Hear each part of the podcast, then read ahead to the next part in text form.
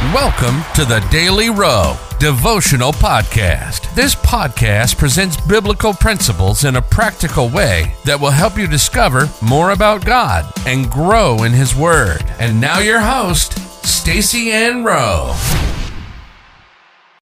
Welcome again, friends, to another daily devotional. Today, we focus on the topic removing the shoes of distraction. The Bible verse comes to us from Exodus 3, reading verses 4 to 5.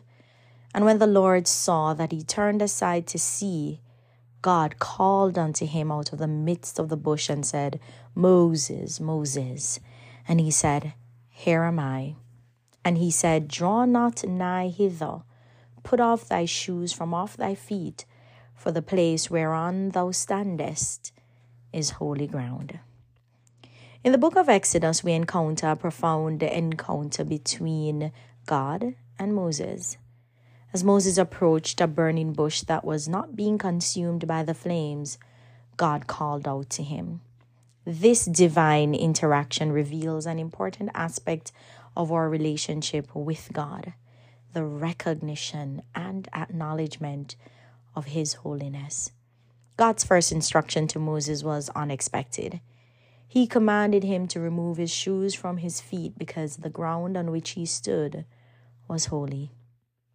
By asking Moses to remove his shoes, God was inviting him to enter into a sacred space, a place where the divine and the ordinary intersected.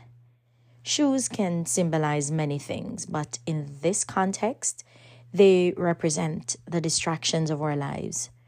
Our shoes are like the routines, responsibilities, worries, and preoccupations that weigh us down and make it difficult for us to fully engage with God.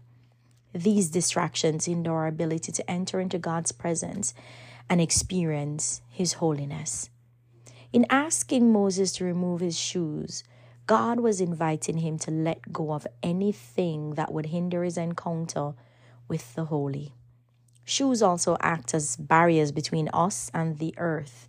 And in this case, removing them signifies a direct connection between Moses and the holy ground.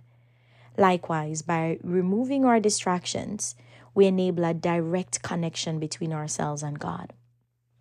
At times, our lives can become cluttered with worries, anxieties, and the pressures of daily living.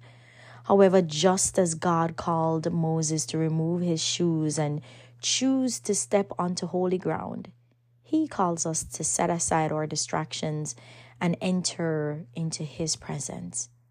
The act of removing our shoes is not a mere physical gesture, but a symbolic one.